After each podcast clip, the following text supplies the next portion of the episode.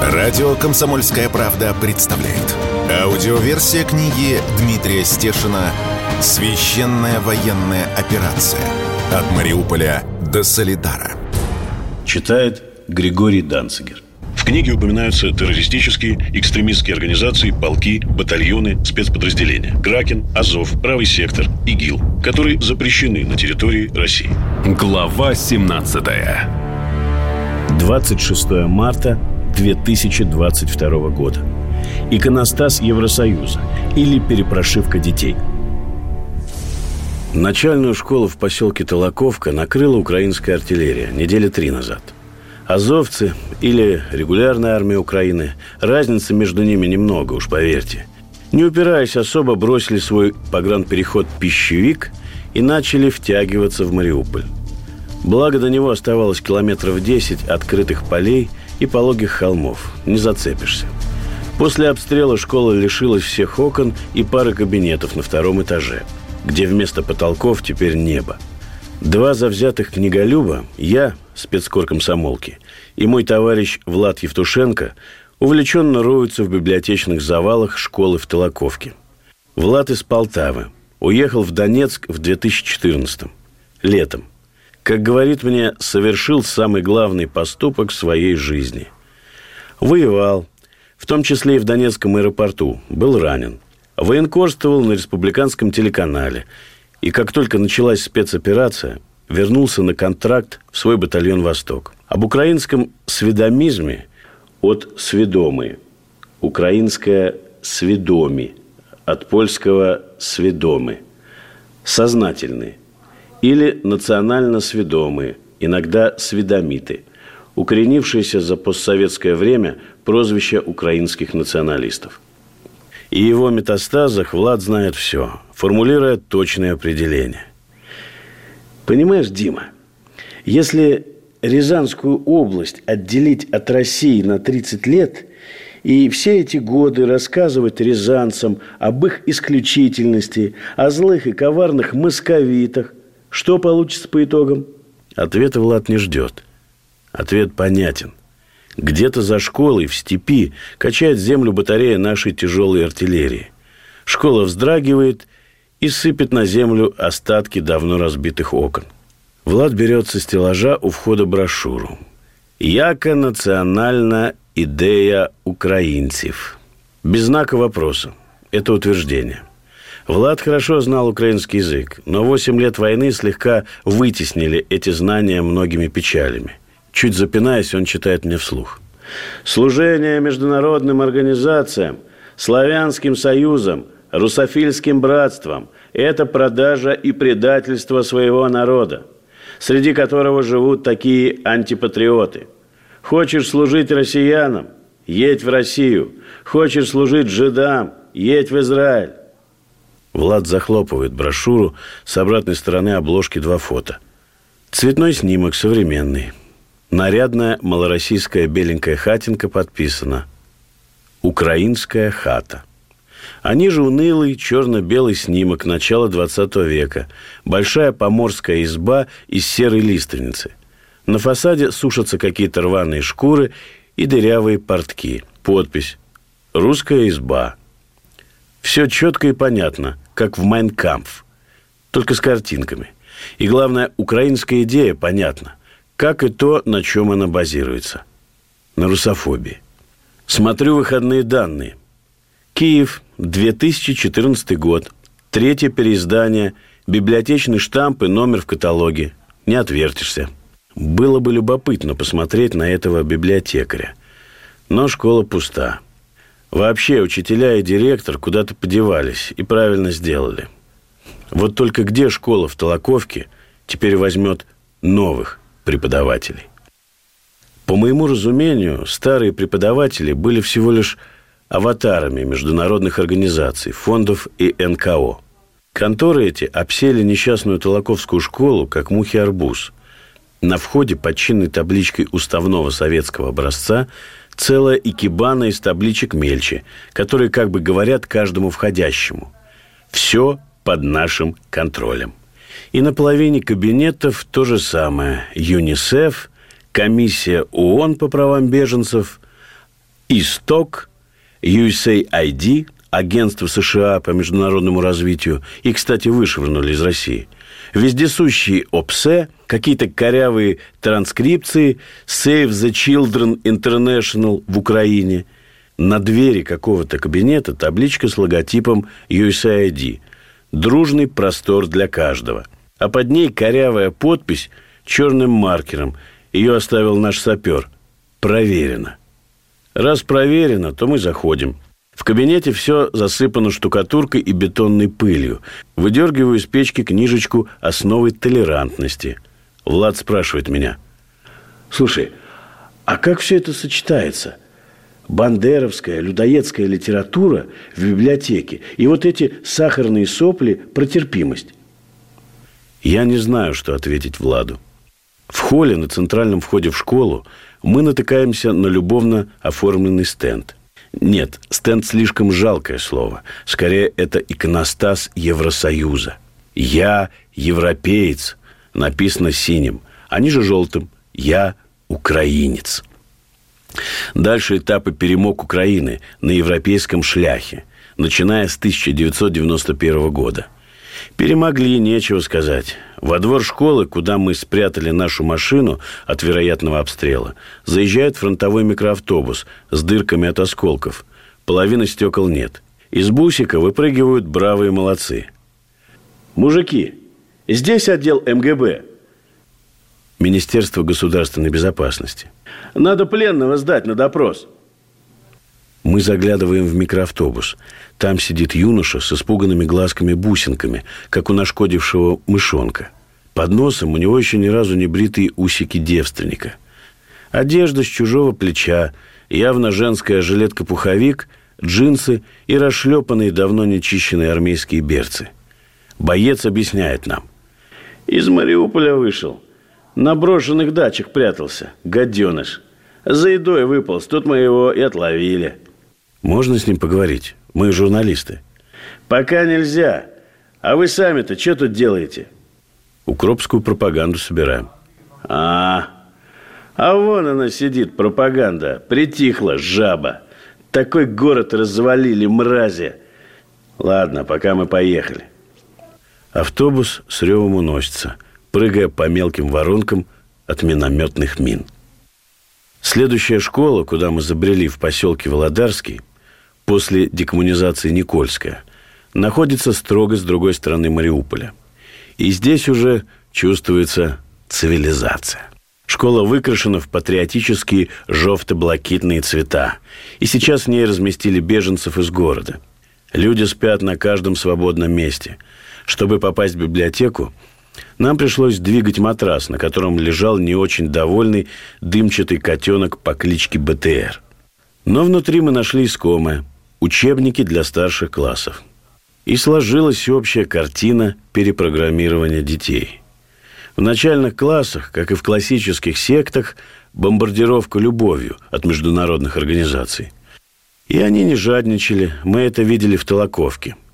Столько дорогих конструкторов, да просто дорогих иностранных красок, клея, пластилина не будет даже у ребенка из обеспеченной московской семьи. И ведь это обычная деревенская школа. Есть такая расхожая поговорка «Отец не тот, кто зачал, а кто воспитал». В ней есть рациональное зерно. Судя по учебным пособиям, России для младшеклассников как бы не существует. Там, в России, даже язык другой. А язык – это самый важный критерий для самоидентификации. Вы уже догадались, что учебников на русском языке мы не нашли в ни Никольском, Володарском, ни в Толоковке – только на мове. Но в классах старших уже начинается конкретика. Учебник «Защитник отчизны» для 10 класса. Издание 2018 года. Разделы военной доктрины Украины. Первый пункт. Российская Федерация определяется военным противником Украины. С врагами определились. Дальше идет история вооруженных сил Украины. В главе «История Киевской Руси» Собственно, слово «Киев» встречается один раз.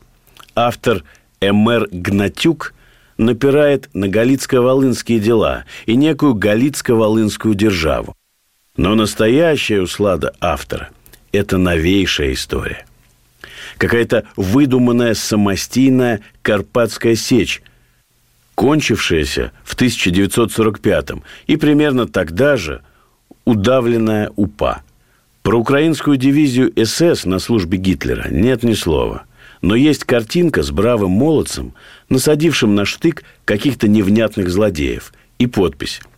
За что борются украинские повстанцы? Ни за Сталина, ни за Суворова, ни за Гитлера на разум Хворова.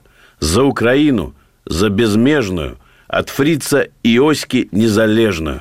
Со следующей страницы как-то виновато улыбался легендарный советский летчик Кожедуб.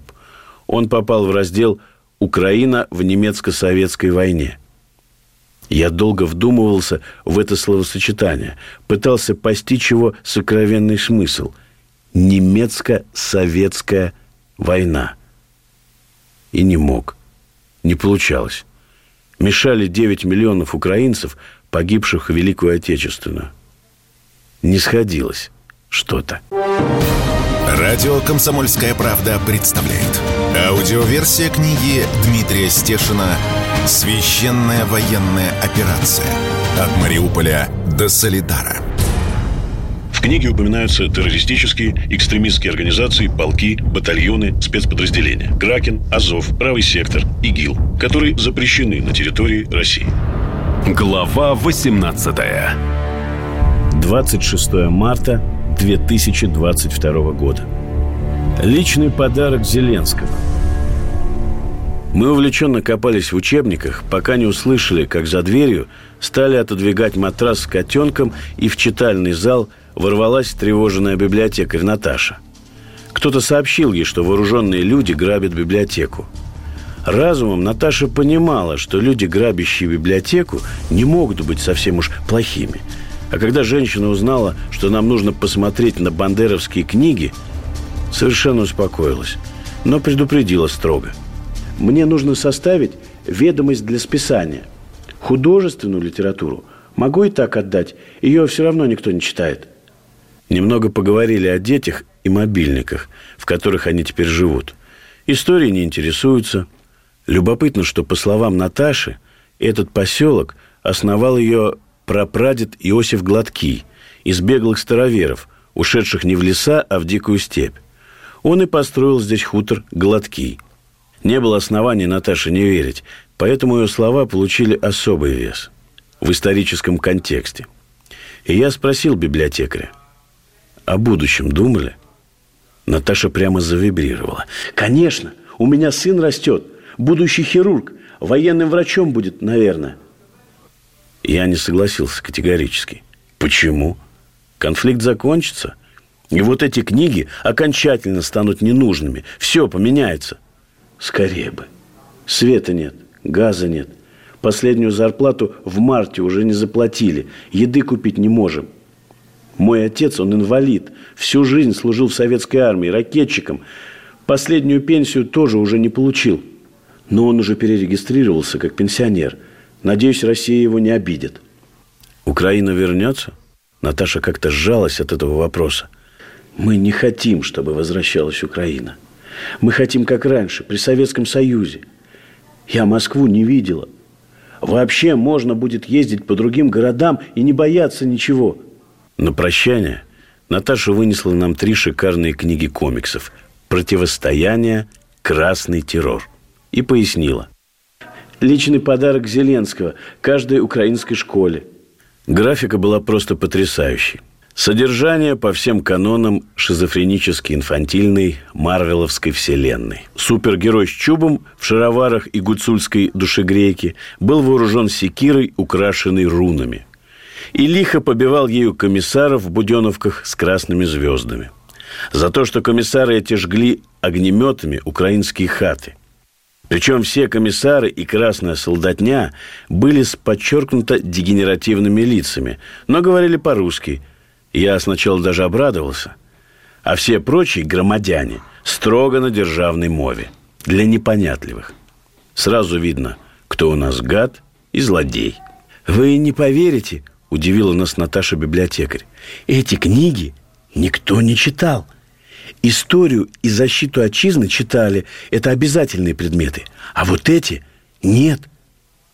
Действительно, страницы у комиксов были слипшимися, еще из типографии.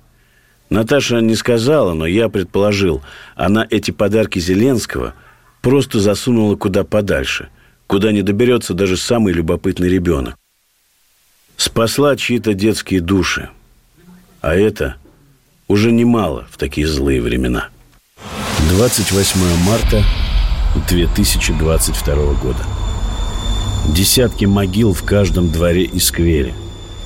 Репортаж из мертвого города. Из Новоазовска в Мариуполь пока нет прямой дороги. Навигатор упрямо показывает расстояние в 40 километров, а потом начинает сходить с ума от петель, которые мы выписываем по только что освобожденным территориям. Кричу водителю в ухо. «Эти дороги мне еще год будут сниться!» Он в ответ показывает мне большой палец – Говорить в машине невозможно. Глушитель мы оторвали еще в самом начале операции, когда работали на позиции минометчиков под городом. Автомастеров в Донецке нет. Всех мобилизовали. Запчастей тоже нет. Машины моют так. Водитель останавливает автомобиль на мойке с вечера. И хорошо, если к утру падающая от усталости бригада мойщиков до него доберется. Донецк продолжает вбирать в себя бегущих из Мариуполя людей – и уже пошли первые метастазы. Знакомые бойцы нашего батальона рассказали, как в увольнительной били морды в своем же дворе какой-то эвакуированной пьяни, оравшей «Слава Украине». Разные люди выходят из дымящегося Мариуполя. Бегут ВСУшники и нацбатовцы. Последние вскрыли на Азовстале склады со спецодеждой и стали переодеваться в новенькие робы «Мединвест». Впрочем, эту уловку быстро раскусили – Сейчас в прифронтовой зоне, даже на неприметных проселках, возникают мобильные патрули. Еще раз досматривают машины с обрывками простыней на антеннах и ручках дверей. Совсем уже в тыловых поселках везде на дорогах стоят мобилизованные резервисты с трехлинейными винтовками Мосина. Некоторые винтовки с граненными казенниками, дореволюционные, Тульского или Сестрорецкого оружейных заводов. Знающие люди ценят их за очень точный бой. Хотя стрелять в этих местах, по сути, уже некуда. Машин с беженцами, выезжающими из Мариуполя, стало на порядок меньше. Наметился даже обратный приток. И возникла импровизационная служба такси. Возят людей и в Донецк, возят и на российскую границу. Берут в гривнах, на рубли от 5 до 10 тысяч за машину с водителем. Возле гигантского элеватора в поселке Кальчик – мы разъезжаемся со старой иномаркой. На крыше у нее закреплен гроб, тщательно замотанный в полиэтилен. С приходом весны и тепла Мариуполь с ужасом ждет, когда его погибшие жители начнут разлагаться. Служба эксгумации исследователи пока не добрались до города. Им хватает работы и в бывших прифронтовых поселках. Утро в Мариуполе случилось хмурое. Срывался дождь со снегом, а в искалеченных кварталах гулял ветер, бренчал металлом и сорванными рамами, тонко свистел в выбитых стеклах и дырах от осколков. Мы стоим на широченном газоне бульвара Шевченко, пожалуй, главного въезда в город. Здесь образовалось кладбище горожан, одно из десятка виденных. Я спрашиваю товарища военкора Медведева, «Ты слышишь, как поют флейты?» Пауза. Жора выдыхает. Я думал, ты я один сошел с ума. Пока снимаем могилы горожан, к нам подходит мужчина, и что-то в его внешнем виде наталкивает меня на мысль. Учитель. Точно учитель истории Андрей. Любопытно, что в отличие от прошлых бесед с жителями Мариуполя, мы говорили не о том, когда это закончится, а про мирную жизнь. Первым делом учитель спросил у нас, кому обратиться. В его подъезде лежат два неразорвавшихся снаряда. Мы показали в сторону въезда в город, где стояла машина в цветах МЧС. Мол, это их профиль. И тут наш собеседник просто поражает нас вопросом. Бьет точно в мозг. Ребята, якобы тут по российскому радио говорили, что Россия договорилась с Китаем, что в обмен на годовые поставки газа он восстановит нам Мариуполь. Я с трудом подбираю слова. Эм, Вы в Крыму явно не были после 2014 года. Совершенно точно не были. Там мы как-то сами справились. И Грозный сами не просто восстановили, его даже с Дубаем сравнивают. Но если китайцы помогут, не думаю, что нужно отказываться. Кроме Мариуполя весь Донбасс военной разрухи. Особенность Мариуполя сегодня, если в одном месте, пусть даже и на кладбище, на газоне, начинает скапливаться больше пяти человек, моментально подтягиваются другие горожане – Люди живут в тотальном информационном вакууме, и если бы я взялся читать уличную лекцию о международном положении, меня пришли бы послушать тысячи мариупольцев. Но подошедшая к нам женщина просила о другом. «Ребят, кому обратиться? У меня в квартире выше бабушка разлагается. Уже запах пошел. Что делать? Мужиков не могу найти, чтобы вынести сюда». Слева от нас на газоне появилась похоронная процессия – Принесли гроб и тело, завернутое в одеяло. Мужчина с деревянным крестом в руке объяснил мне. «Мать хороню». Вскрыли магазин ритуальных принадлежностей. Показал рукой через проспект на этот магазин и добавил. «Бои закончатся. Верну им все до копеечки. Хоть мать похороню по-человечески. Думаешь, поймут?» «Поймут? Люди же». Мимо нас с ревом промчалась колонна танков. Они шли туда, где последние нелюди еще яростно отстреливались, прекрасно понимая, что прощать их за Мариуполь не будут. Мы двинулись следом за танками. Мы сами себе определили задачу найти квартиры, где ВСУшники и нацбатовцы оборудовали огневые точки. Впрочем, этим же вечером мой сосед по располаге – прошедший горячих точек больше, чем я цветных революций, цинично высмеял эту идею. Витя изрядно повоевал в разных городах, еще со Второй Чеченской, и к его мнению стоит прислушиваться. «Дима, ну что за пропаганда? Какие огневые точки? Чтобы туда из первого шмеля задули?» Отстрелялся, сменил позицию. Отстрелялся, сменил. Если есть связь, если ты знаешь, кто от тебя слева-справа, ты успешно в городе воюешь. А вот сидеть на одном месте в домах еще в берлинскую наступательную отучили. И Витя был прав, и в то же время нет. Радио «Комсомольская правда» представляет. Аудиоверсия книги Дмитрия Стешина «Священная военная операция. От Мариуполя до Солидара» книге упоминаются террористические, экстремистские организации, полки, батальоны, спецподразделения. Кракен, Азов, Правый сектор, ИГИЛ, которые запрещены на территории России.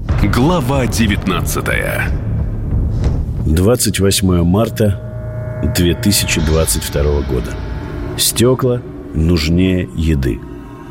Мы сами себе определили задачу найти квартиры, где ВСУшники и нацбатовцы оборудовали огневые точки – Району Октябрь повезло меньше.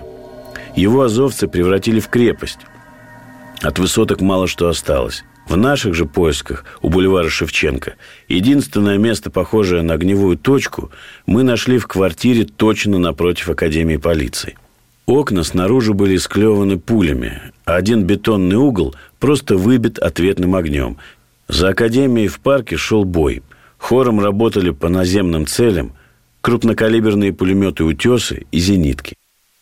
И их огонь сливался в сплошной гул. Но совсем рядом во дворах было уже тихо. Женщина у подъезда варила что-то в кастрюльке. Я поинтересовался. Что на обед? Борщ. Вчера все в доме получили гуманитарку. Но, по словам моей собеседницы, уже можно купить продукты. Коммерсанты из Донецка подсуетились – Начали возить еду на продажу с наценкой в 25% за риск, как они объясняют. Берут гривнами, рублей в городе нет. Но это не самый главный дефицит в городе. Я не так есть хочу, как хочу стекла вставить. Уже месяц по квартире ветер гуляет. Ковром забили, не помогает. За день мы накрутили многие километры по кварталам в окрестностях бульвара Шевченко. И вот что я заметил на основе своих наблюдений. В этом районе серьезно пострадали только внешние дома кварталов. Квартиры выгорали этажами, но вот серьезных обрушений не так уж много. А в глубине встречаются дома и с целыми стеклами.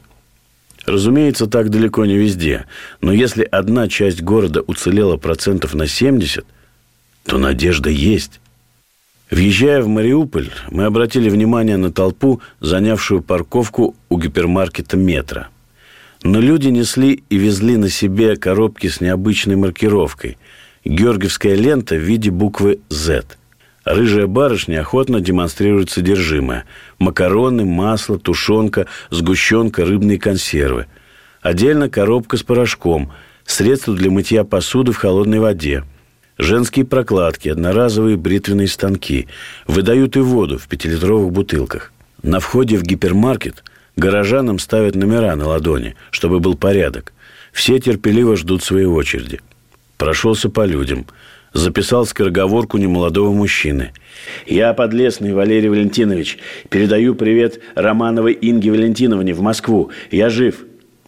Внутри гипермаркета бесконечно длинный стол из европоддонов, а на нем сотни телефонов, стоящих на зарядке. Связь украинских операторов иногда срабатывает, но все ждут, когда начнут выдавать сим-карты республиканского оператора. И лекарства. Мариуполь – Город простуженных людей. Женщина просит волонтера. «Я сегодня в шесть утра пришла. Уже все лекарства разобрали. Вы мне посигнальте фонариком. Я вон в той черной девятиэтажке живу». Волонтер говорит, что сигналить не будет, но советует приходить к пяти утра. Женщина соглашается. Уже невыносимо в подвале сидеть. Бои-то у нас закончились, а квартира выгорела. Мы отъезжаем от Мариуполя километров на 10 и встаем на обочине выпить кофе, про который совсем забыли. Тут же возле нас останавливается потрепанный каблук, весь в буквах «З». Ополченец высовывается в окошко. «Мужики, сломались? Или бензинчика плеснуть?» «Спасибо. Кофе пьем». Мы протягиваем парню чашку, он отпивает и уносится в город – Мои спутники, воевавшие восемь лет назад, удивленно переглядываются. Ты смотри, как в четырнадцатом году. Потом такие отношения сошли на нет, конечно. И вот все по новой. Здорово. Я замечаю. Сошли на нет, потому что бои продолжались в самом безнадежном формате. А больше их не будет. Значит, и отношения между людьми останутся. Куда им деться-то теперь? 30 марта 2022 года. Батальон «Восток» пробил путь в город. Дорога жизни на веревке. В это утро микрорайон Восточный Мариуполя пах вкусно, жареными семечками. На гигантской маслобойне без малого месяц дымились многотонные залежи необработанного подсолнечника. И целый месяц бойцы батальона ДНР «Восток» наслаждались этим восхитительным запахом. «В рот подсолнечное масло больше не возьму», – заметил водитель нашей драной «девятки». Стекла в машине были истерзаны мелкими осколками так, что осыпалась зеркальная тонировка. Казалось, все сиденья в каких-то новогодних блесках. Еще неделю назад на этой машине катались нацисты из батальона «Азов» и не успели забрать ее, отступая. Не до того им было. В квартале под ногами хрустит военный мусор. Куски оконных рам, осколки, гильзы, какая-то декоративная обшивка и вездесущий утеплитель.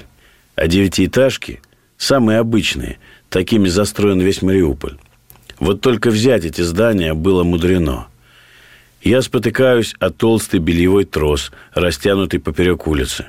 Как ни странно, это символ мужества наших бойцов – Помню, как один из батальонных завхозов рассказывал мне, как прочесывал все небогатые магазины в округе, пытаясь найти нормальную веревку. Зачем? В одной из девятиэтажек 22 дня в полном окружении сражалась так называемая группа «Люгера», два десятка бойцов батальона «Восток». Азовцы – по стандартной тактике пропустили их вглубь квартала и отрезали от своих, надеясь постепенно выбить разведчиков или заставить их сдаться, когда закончатся боеприпасы. Сходу разблокировать ребят не удалось. Потеряли БТР. Он потом много дней стоял посередине Таганрогского шоссе. Но самое главное, потеряли ребят из деблокирующей группы. Один из парней весь световой день пролежал в чистом поле – в неглубокой воронке от 120 миллиметровой минометной мины. К нему прилетал наш коптер, и боец аккуратно помахал оператору рукой. И утром вышел к своим. С заблокированной группой все было сложнее. Почти сутки ребята из авиаразведки «Востока» с помощью квадрокоптера забрасывали окруженным бойцам трос, первую дорогу жизни – а потом в девятиэтажку в пустых пятилитровых бутылях по воздуху поползли гранаты, патроны, продукты, газ для горелки, вода и лекарства, батареи для раций. В ответ разведчики присылали трогательные записки на кусках обоев. Командир батальона «Восток» собрал эти послания и сохранил для истории. Иногда азовцы пытались штурмовать здание – и наши ставили заградительный огонь. Осколки рвали дорогу жизни, наши заводили новый трос, а бандеровцы включали рэп и пытались отжать батальонный квадрокоптер. Буквально несколько дней назад группу Люгера разблокировали и вывели. А дома освободили и зачистили. Теперь в квартале можно передвигаться не пригибаясь, не прижимаясь к стенкам. Разведчик Роман показывает мне, как он выразился «чудо войны». Видишь, на предпоследнем этаже на кухне стоят стол, стулья и кастрюлька. Приходи, усаживайся. Внешней стены у дома нет. И совершенно непонятно, как уцелел этот простецкий кухонный быт. Роман мне показывает на черные зияющие провалы межквартирных коридоров, уходящих вглубь здания. Мы почему ребята разблокировать не могли и взять соседние девятины не получалось? Как начинался обстрел – Фашики сразу же отходили в эти коридоры, и получалось, их снаружи прикрывали сразу 3-4 стенки. Квартал взяли, лишь положив в него десяток корректируемых снарядов краснополья, точечно выбив все огненные гнезда. Азов откатился на другой рубеж, оставив после себя трупы. Еще за несколько дней до начала спецоперации Принимая меня в батальон вольно определяющимся, командир «Востока» выставил мне условия. Под ногами у воюющих не путаться. Я согласился и не путался. Понимал, что сидеть у ног бойца, стреляющего в окно, так, чтобы тебе за шиворот сыпались горячие гильзы, это, конечно, здорово.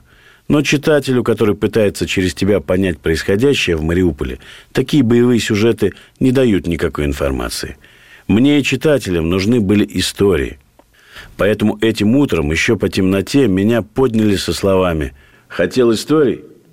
Оказывается, несколько часов назад бойцы «Востока», осматривая освобожденные дома, обнаружили в одной из девятиэтажек семью, которая прожила весь месяц боев в своей квартире на первом этаже. Отец Вячеслав, мать Наталья и девятилетняя дочка Арина – Чуть позже к этой семье присоединилась соседка Марина со взрослой дочерью. Марина жила на пятом этаже, пока ее не ранило. Пуля вошла ей в грудь так удачно, не задев ни легких, ни сердца, ни костей, что врачи батальона только развели руками. Чудо! Единственный след. Марина очень бледная, прямо серая, и иногда морщится от какой-то внутренней боли. После ранения Марина с дочкой переехала на первый этаж – Последние жители подъезда собрались вместе. В подвал они не спускались. Все обстрелы пережидали в простенках у лифта и в коридоре подъезда. Спали все вместе, застелив одеялами полы в большой комнате. Так не страшно. Радио «Комсомольская правда» представляет. Аудиоверсия книги Дмитрия Стешина «Священная военная операция. От Мариуполя до Солидара». В книге упоминаются террористические, экстремистские организации, полки, батальоны, спецподразделения. Кракен, Азов, Правый сектор, ИГИЛ, которые запрещены на территории России. Глава 20 30 марта 2022 года. Чудо и мультики. Тысячи раз в Донбассе – я замечал, как городские атомизированные жители-индивидуалисты в экстремальных условиях мгновенно образуют общины. Чужие люди становятся названными родственниками. Так проще выжить. Хотя проще – не точное слово. Только так можно выжить. Для этой общины у нас были хорошие новости. Все собрались на кухне, чтобы их услышать. Для начала командир «Востока» Александр Ходаковский выложил на стол еду и обрадовал собравшихся. У нас рядышком будет пункт связи с генератором. Закинем вам кабель. Планшеты зарядите, мультики ребенку включите. При слове «мультики» Алина радостно вскинулась и подергала Наташу за рукав. «Мама, мультики!» При этом дом буквально трясся от разрывов снарядов. Бетонная плита под ногами вибрировала, но ребенок не обращал на это никакого внимания. Наши зачищали соседние кварталы. Война уходила все дальше и дальше от многострадальной многоэтажки на улице Таганрогской. И можно было попробовать вспомнить недавнее прошлое. Спрашиваю, а что здесь было, когда стоял Азов? Вячеслав, оказывается, очень внимательно наблюдал за боевыми действиями в своем дворе. Они засели в квартиры в шахматном порядке, устраивали там склады. Я заблокировал железную дверь нашего подъезда. Тогда азовцы забрались на второй этаж по решеткам на окнах. Потом мы слышали шаги возле нашей квартиры. У всех начинается мандраж. У девочек моих вообще речь отнялась, когда они кувалдой начали выбивать тамбурные двери. Мы не открываем. Я слышу, говорят нам, мы знаем, что вы здесь. Они поняли, у нас на лестнице мангал стоял, мы на нем готовили. Мы решили открыть. Из автомата балупанули по замкам, они так открывали двери. Вячеслав замечает, что пришельцы были экипированы очень хорошо, с опознавательными знаками, синей лентой на рукаве. Тут очень эмоционально начинает рассказывать Наташа – мы у них попросили помощи. Марина уже была ранена. Они ее осмотрели, связались по рации, а им сказали, пусть уходят. Но мои собеседники не ушли. А потом уже было поздно бежать. Вячеслав рассказывает и показывает через последнее стекло в окне. Вон там была позиция танка. Выезжал, шмалял, пламя метра три. Не знаю, может, в танке меня заметили. Он отстрелялся и дуло развернул на меня. Я спрятался в тамбур. Наташа говорит, что из дома, который прикрывал их девятиэтажку от наступающего ополчения, азовцы всех людей согнали в подвал. Какой-то мужчина начал кричать, может, с ума сошел, может, паника началась. Они его из автомата сразу расстреляли. Сказали, что за придурок, и убили. Его вон за детской площадкой похоронили. Все на наших глазах. Наташа спохватывается, берет Арину за плечи, выпроваживает ребенка из кухни и говорит дальше. Понимаете, мы сидели, дни считали. 32 дня насчитали. Нам еще повезло, людей, которых выгнали из квартир в подвалы, азовцы обратно не пускали. Ни за едой, ни за вещами. Просто начинали стрелять, когда их просили пустить в квартиру. Люди выходили из подвалов, костер разжечь, что-то приготовить. Они стреляли им под ноги. В подвал нам гранату забросили. Женщина погибла. Тоже за домом закопали. Нельзя сказать, что похоронили. Так не хоронят людей. Загорелись этажи в соседнем доме. Люди пошли к их командиру. Говорят, мол, вы же в доме сидели, воевали. Из-за вас загорелось. Помогите потушить. А что азовец? Молча развернулся и ушел. Пока офицеры согласовывали с этими натерпевшимися людьми посещение батальонной бани, я решил поговорить с Ариной. Она рассказала мне, как поссорилась с подружкой перед тем, как началось. И очень верит, что раз все закончилось, обязательно с ней помирится. Я, конечно, спросил ребенка, поморщился, но спросил, ты жила мирной жизнью? Вдруг бах, бах, по двору ездит танк, ты думала, кто с кем воюет и почему? За кадровым фоном к этому вопросу шла нескончаемая канонада. Арина ответила очень разумно. Она вообще мне показалась какой-то взрослой, не по годам. Мне мама объяснила, что Мариуполь – это не Украина, что мама с папой голосовали, чтобы Мариуполь был ДНР. И сейчас ДНРовцы отвоевывают свою землю. Мы стояли под стеночкой с командиром Востока. Зевать здесь по-прежнему не стоит. И Александр Ходаковский прокомментировал этот длинный бой за девятиэтажки. Сразу же, как у нас пошли локальные успехи, мы натолкнулись на такое упорное сопротивление. Здесь был организован полноценный укрепрайон. И воевали в нем Люди грамотные, вооруженные средствами для борьбы с бронетехникой. И самое главное, они работали в связке со своей артиллерией и смежниками, стоящими на дистанции в 2 километра.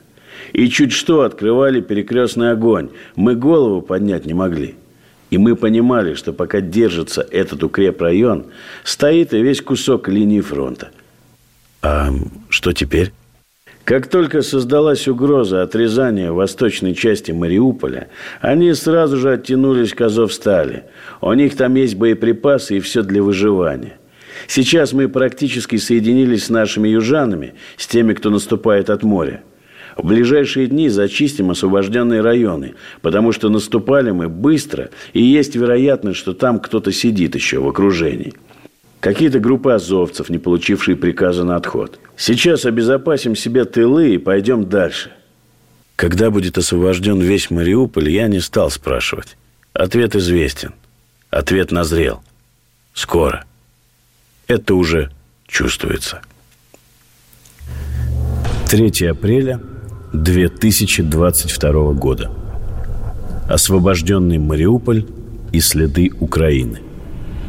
К субботнему утру боевые действия в Мариуполе неумолимо двигались к логическому финалу. Остались три очага сопротивления. Азов-Сталь, куда оттянулись основные силы Азова, Нацгвардии и ВСУ. Завод имени Ильича на севере города и Приморский район, где до недавнего времени работала посадочная площадка для вражеских вертолетов, пока их не начали сбивать. На практике все оказалось сложнее, и разбираться в ситуации пришлось лично на месте. Ночью в сети появился ролик, снятый нашей коллегой со «Звезды» на данный Фредриксон в захваченном или освобожденном здании Мариупольского СБУ. Судя по найденным в здании женским парикам – и комплектом парадной формы и флагом правого сектора симбиоз украинских спецслужб и экстремистов закончился плачевно. Интернет знал, где находится СБУ в Мариуполе. Улица Георгиевская, 77. Рядом сквер со взорванным драмтеатром. Мелькнула мысль. Зайдем и туда заодно. Сейчас. За ночь обстановка в районе, куда мы направились, поменялась. Первое, что поразило, на въезде в Мариуполь с Запорожского шоссе вдруг исчезла бесконечная толпа, бредущая прочь из города. Мы насчитали лишь десяток беженцев, везущих вещи в чемоданах, на колесиках или в универсамовских тележках. Исчез поток машин с плакатами «Дети» и обрывками простыней на зеркалах. Бойцы на въездном блокпосту объяснили это просто. Все, кто хотел и мог, уже уехали – а еще в метро уже неделю гуманитарку дают. Смысл уезжать из своего дома и где-то там мыкаться. Смысла в этом не было никакого. Шкуру беженца редко кто примеряет добровольно. За исключением конченных корыстных сволочей и тех, кому нужно покинуть зону боевых действий любой ценой. Знающие люди предупредили нас, мол, возможны захваты журналистов и волонтеров-гуманитарщиков в заложники. Но реальных примеров нам привести не смогли – Люди, ехавшие со мной в СБУ, были повоевавшие, и я думал, отобьемся. Навигатор, зажатый в моей потной ладошке, отсчитывал по 100 метров до адреса. До СБУ оставалось ровно 2 километра, рукой подать. Но на очередном блокпосте немолодой железнодорожник из Ясиноватой сообщил нам. А дальше, ребята, никаких наших постов уже нет. Тут до линии фронта метров триста. Слышите? Мы вылезли из машины послушать музыку войны. Это только на первый взгляд она хаотична и деструктивна. Ничего подобного. После стрелкового концерта минут на 15 бойцы брали паузу, чтобы откатиться или спрятаться. Затем включалась артиллерия. Потом цикл повторялся. Выявление огневых точек, корректировка, обстрел. С той стороны дураков тоже не было. Поэтому дело шло туго – и долго. Радио «Комсомольская правда» представляет. Аудиоверсия книги Дмитрия Стешина «Священная военная операция. От Мариуполя до Солидара».